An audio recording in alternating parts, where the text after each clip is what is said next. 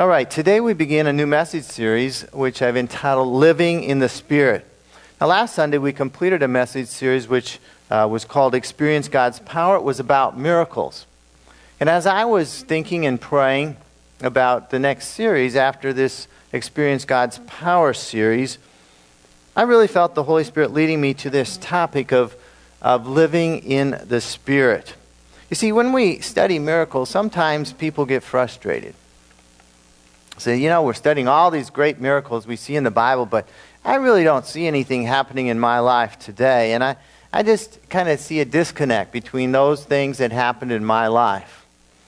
And why, why is that? Well, miracles are not done by people, miracles are done by and through the Holy Spirit. And so, the Holy Spirit is the one that we need to understand better. The Holy Spirit is the one we need to cooperate with more fully in order to see God move in our lives, to see God move in our church, to see God move in our family. And so in this series, we're going to look at the Holy Spirit. The Holy Spirit is undoubtedly the most misunderstood, unappreciated, and controversial member of the Trinity Father, Son, and Holy Spirit. And yet, that Holy Spirit is the source of all the power, all the wisdom, that you and I need in order to follow Jesus and carry out God's purpose for our lives. And so the Holy Spirit is incredibly important. In fact, as we'll see today, the Holy Spirit is the only member of the Trinity that's living inside of each and every believer. The Holy Spirit is the only member of the Trinity that is actually present on the face of this planet. And so, in this series, we're going to be talking about how the Holy Spirit can impact our lives each and every day. This is the same Spirit that was active in the creation of the world. We see in Genesis chapter 1, the Spirit was hovering over the waters as God created. This is the same Spirit who was poured out on Pentecost. And the same Spirit is active today across this planet in the lives of millions upon millions of believers. He's continuing to work and move in powerful, powerful ways. So this morning we're going to kick off this series with a message entitled The Person of the Spirit. We're going to try to answer the question who is the Holy Spirit?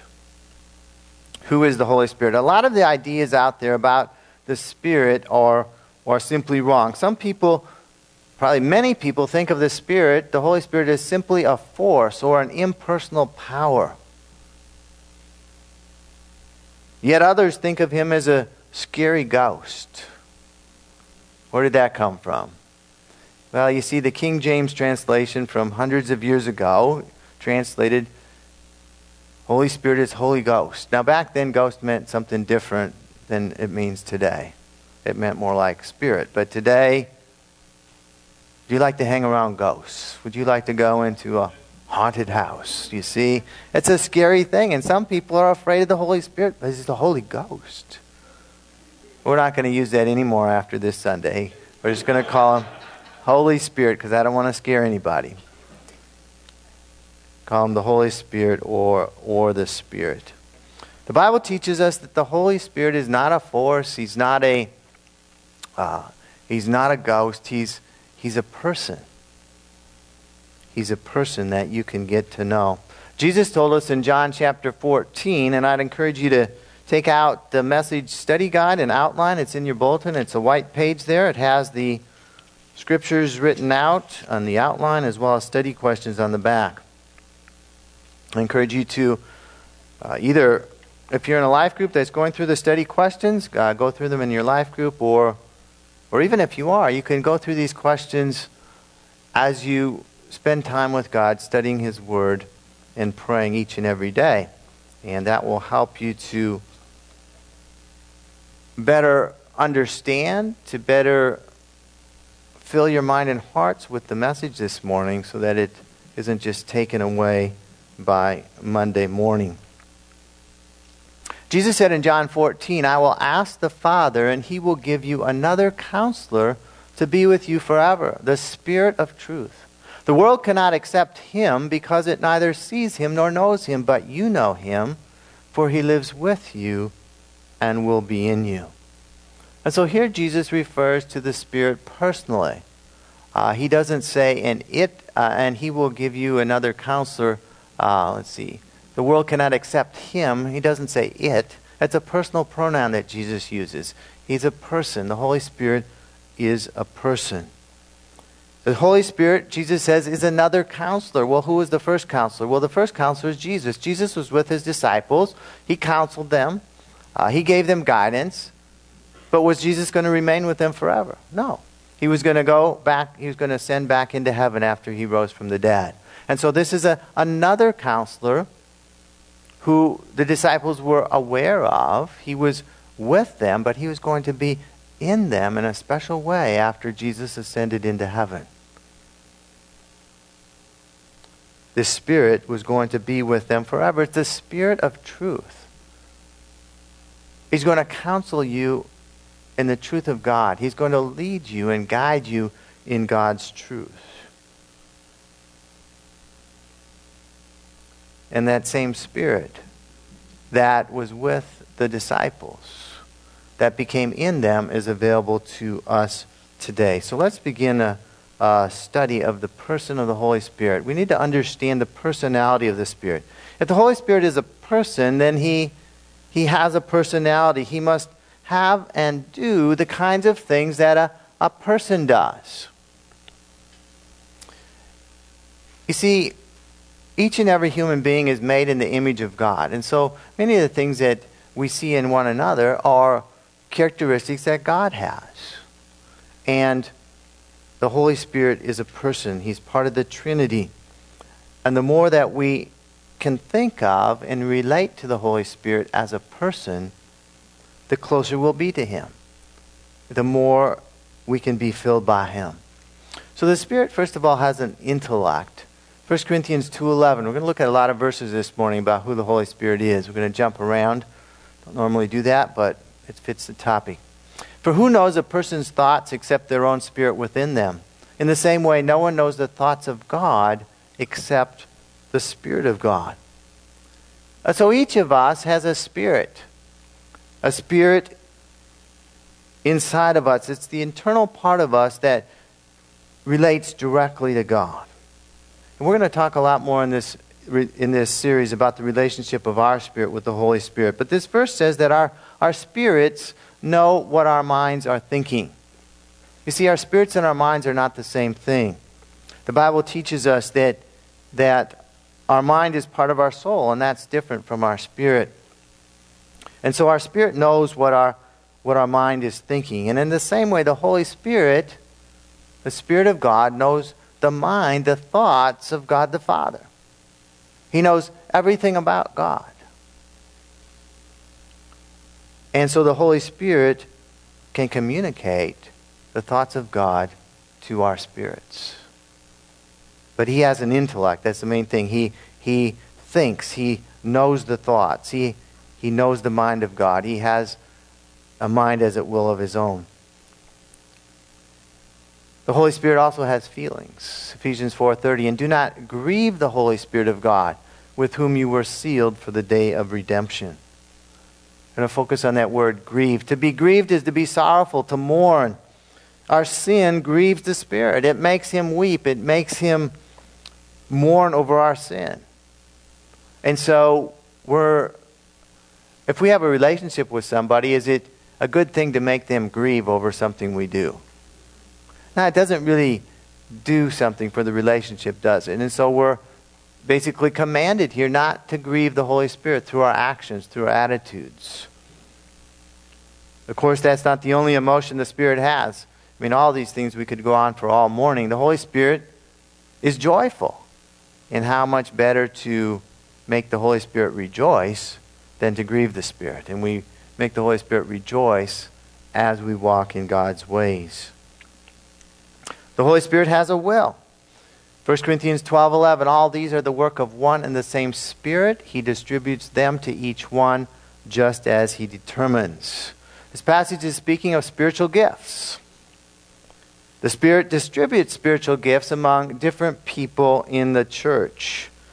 Now, the distrib- distribution of the Spirit's gifts are not done randomly. The Spirit makes a decision. It says He distributes them just as He determines. He determines which person should get which gift or gifts. He thinks, He makes decisions, He has a will. The Spirit performs actions. Romans 8 26. In the same way, the Spirit helps us in our weakness. We do not know what we ought to pray for, but the Spirit Himself intercedes for us through wordless groans. And He who searches our hearts knows the mind of the Spirit, because the Spirit intercedes for God's people in accordance with the will of God. And so these are two very important verses. We're going to come back to them as we go through this series, but God's Word here tells us that the Holy Spirit intercedes or prays for believers. He acts, He does something here. And the beauty of this prayer, this prayer of the Spirit, is that it's 100% according to the will of God. It's 100% according to the will of God. Are our prayers 100% according to the will of God? Rarely, probably. And what happens if your prayer is totally in line with the will of God? It's answered. Every prayer that's prayed according to the will of God will be answered. And so when the Spirit prays through you, when you cooperate with the Spirit in prayer, that prayer is a prayer perfectly in line with God's will. And in the future, we're going to look at how we cooperate, what we must do in order for the Spirit to intercede through us. But this is just one of many, many actions that the Holy Spirit performs. He does all kinds of things. He speaks to people, He teaches people, He convicts people of sin, He reveals things to people, He guides people, He performs miracles, He casts out demons, He heals the sick. We already said He distributes spiritual gifts, and the list could go on and on. The bottom line is that the Spirit has all the attributes of a person, and we need to get to know Him better. So let's think for a minute about the Trinity Father, Son, and Spirit. Each person in the Trinity is, is holy God. They are separate and distinct, and yet there's a unity about them that's hard to describe. God the Father resides in heaven. Jesus the Son came to earth. He was born of the Virgin Mary, lived a life, perfect life, never sinned crucified on the cross, buried. Three days later, he rose from the dead. Forty days after that, he ascended back into heaven. Jesus is not here on this earth anymore. He has a glorified body, a body you can touch, a body that can eat. He is in heaven. At some point in the future, Jesus is going to return to this earth. That's the second coming. That's what we long for. That's what we wait for. And He's going to make everything right when He returns. And so, which person of the Trinity is on the earth right now? That's the Holy Spirit. The Holy Spirit is the one who's here. And oftentimes, I understand what people are saying, but they talk about asking Jesus into their heart. Jesus really can't, like, get in your heart. He's in heaven. What we really mean by that is Jesus comes into our lives through the Holy Spirit. He lives within us through the Spirit of Jesus. That's how He lives within us. And so we experience God through our relationship with the person of the Holy Spirit. And so not only must we understand the personality of the Spirit, we must also believe in the divinity of the Spirit. Now, I've been talking about this, but it's important to, to, uh, to confirm, to to really say that the Spirit is divine. There are theologians and churches and things that no longer believe that the Holy Spirit is divine. The Holy Spirit is just as much God as Jesus or the Father is. And so God lives inside each and every believer through his Spirit. So, what are some of the divine attributes of the Spirit? Well, the Spirit is eternal. Hebrews 9:14 how much more then will the blood of Christ, who through the eternal Spirit offered himself unblemished to God, cleanse our conscience from acts that lead to death, so that we may serve the living God? And so the here the Spirit is referred to as the eternal Spirit. Eternal means he has always existed. And so as God, the Spirit has no beginning, he has no end. He always was, he always is, he always will be. That's what eternal means. And so the Spirit is eternal, just as Jesus and the Father are. The Spirit is all knowing. John 14, 26. But the advocate, the Holy Spirit, whom the Father will send in my name, Jesus is talking here, will teach you all things and remind you of everything I have said to you. Well, in order for the Spirit to teach us all things, what does He have to know? All things. The Spirit knows everything. He has all the wisdom, all the knowledge of God. He's going to teach us all things, remind us of what Jesus said. And theological terms, the Spirit is omniscient. He knows everything about everything. There's nothing that he doesn't know. And in case you missed it, this verse is a promise. The promise is going to teach us all things and remind us of everything that he said. I might qualify all things mean teach you everything you need to know to follow God's plan for your life. Not necessarily everything you want to know especially the why questions. God doesn't answer every question, and if He doesn't answer your question, you don't need to know the answer. So don't get mad at God. If you need to know the answer, He'll tell you. If He doesn't, carry on. You have everything you need to follow His plan and purpose for your life. The Spirit is all powerful. Luke 1:35 the angel answered the Holy Spirit will come on you and the power of the most high will overshadow you so the holy one to be born will be called the son of God. Here the angel is talking to Mary. The Holy Spirit is going to come on you the power of the most high. Speaking of the Holy Spirit is the most high's power. And as we read through the Bible from the Old Testament to the New Testament, we see the Holy Spirit associated with the power of God all through the pages of Scripture. Power and spirit go together. The spirit is the ability of God to do whatever he wants, whatever he desires in the earth. The spirit is omnipotent. The spirit is ever present. Psalm 139 Where can I go from your spirit? Where can I flee from your presence? If I go up to the heavens, you are there. If I make my bed in the depths, you are there. And so the Spirit is everywhere present at the same time. Okay, the Spirit is here. The Spirit is in China. The Spirit is in Russia. The Spirit is in Africa. The Spirit is everywhere present at the same time. That's another attribute of God. The Spirit is omnipresent.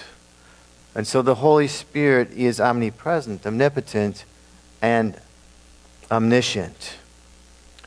Now, since the Holy Spirit has these divine attributes in others as well, it means he's infinitely more powerful than any other person, any other being.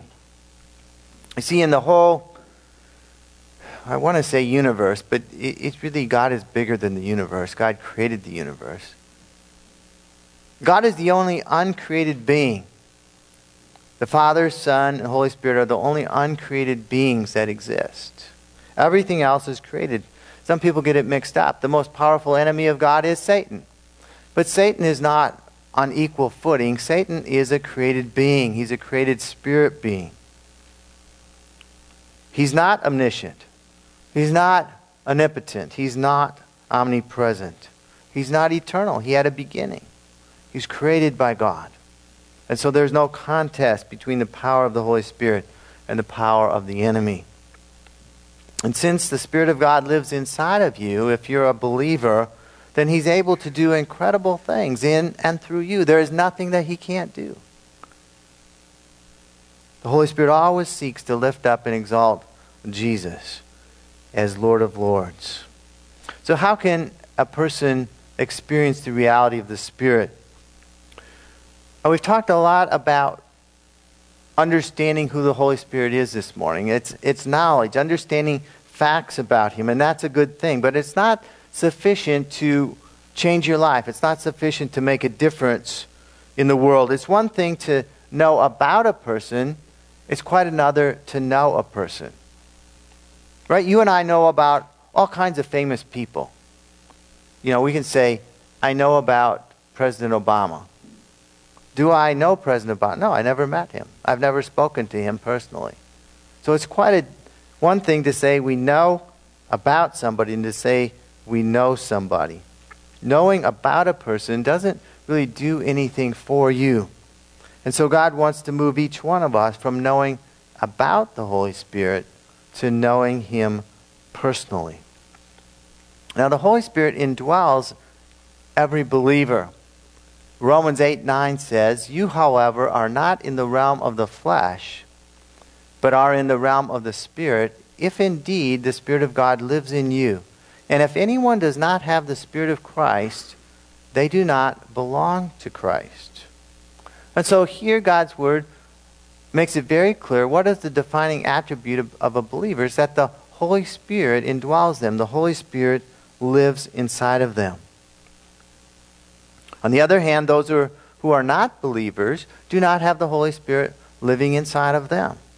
And so we need to be very clear here as we talk in this series about activity of the Holy Spirit that every believer has the Holy Spirit living in them. If you don't have the Holy Spirit inside, you're not a believer.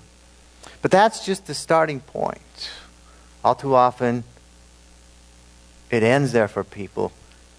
There's much more of the Spirit that we must, must experience in order to fulfill our purpose in life. Jesus taught us to ask for the gift of the Spirit. Luke 11:13, Jesus teaches, "If you then, though you are evil, know how to give good gifts to your children, how much more will your Father in heaven give the Holy Spirit to those who ask him?" Now, since the Holy Spirit automatically indwells every believer when they put their faith in Christ, what is Jesus talking about here?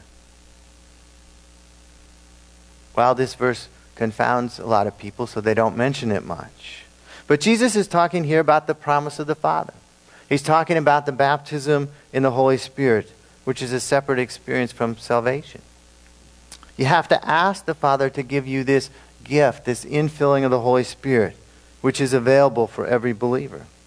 And why do you need the gift of the Spirit? Well, it's in order to receive the Spirit's power. Acts 1 8, Jesus said to his disciples, You will receive power when the Holy Spirit comes on you, and you will be my witnesses in Jerusalem, in all Judea and Samaria, and to the ends of the earth. And so here Jesus is stating to his disciples that when you are baptized in the Spirit, when the Holy Spirit comes on you, in response to waiting on the Lord, in response to asking Him, you're going to receive power. Power to do what? Power to be Jesus' witnesses, to have the boldness to share the gospel with other people. And this power is intended for every believer. Every believer is to be an effective witness for Jesus, winning other people for Jesus on a regular basis. Now, the Spirit's power is not only for witness, it's also for communicating with God functioning in the gifts of the Spirit, and we're going to talk more about those things later in this series. But God wants each and every person here to experience the reality of the Spirit in their lives. Not just mentally to believe in the Spirit, but to relate to and experience His presence each and every day. Now let's talk a little more about experiencing the reality of the Spirit in your life. When you're saved, the Holy Spirit comes to dwell within your spirit. And yet, for many people, that's where their experience with the Spirit stops. They don't have the Holy Spirit, the power of the Holy Spirit, flowing through each and every aspect of their lives.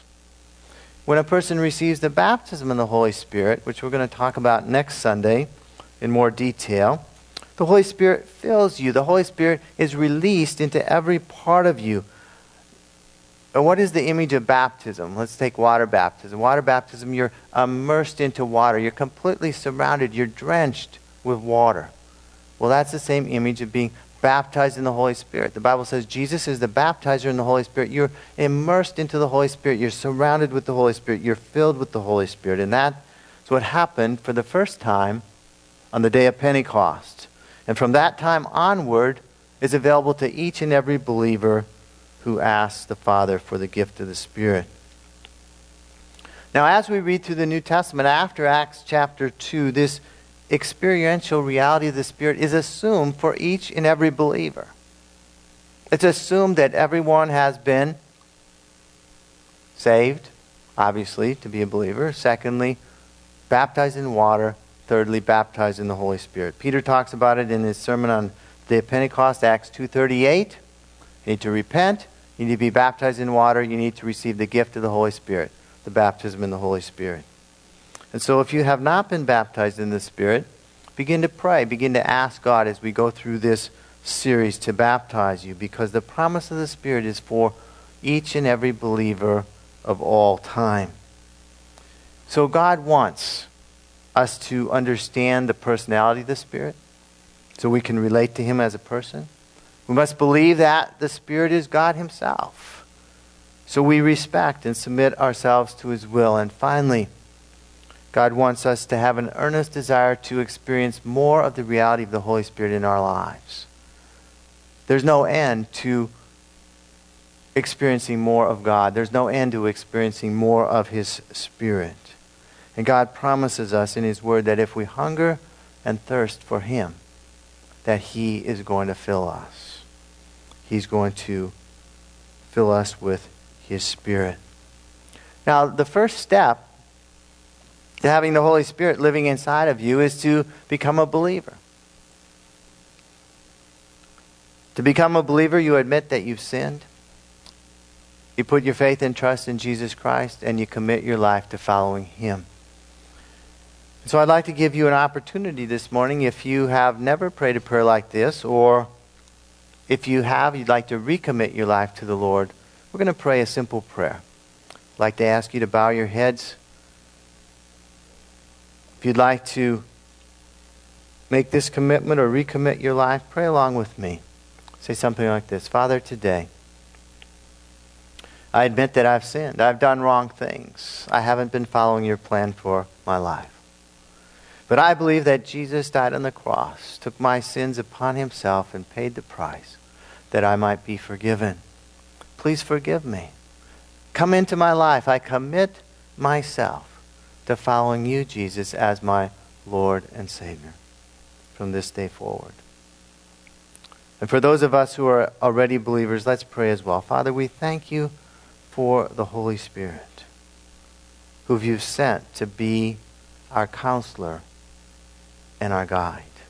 Help us to learn better how to relate to and communicate with your Spirit each and every day, each and every moment of the day. Forgive us for forming our opinions and understanding of your Spirit from other sources other than your Word. Today, we confess that we need more of the power of the Holy Spirit in our lives. We want to experience the reality of His presence each and every day. Open our minds to new things that the Spirit wants to teach us. And the things that we've heard from others that are not from your word, the things that we've been taught in the past that is not of your Spirit, God, take those things away. We ask that you help us to be continually filled with the power of your Spirit. We need your help, God. We need your help to be effective witnesses. We need your help, the help of your Spirit to fulfill your purpose for our lives. In Jesus' name we pray. Amen.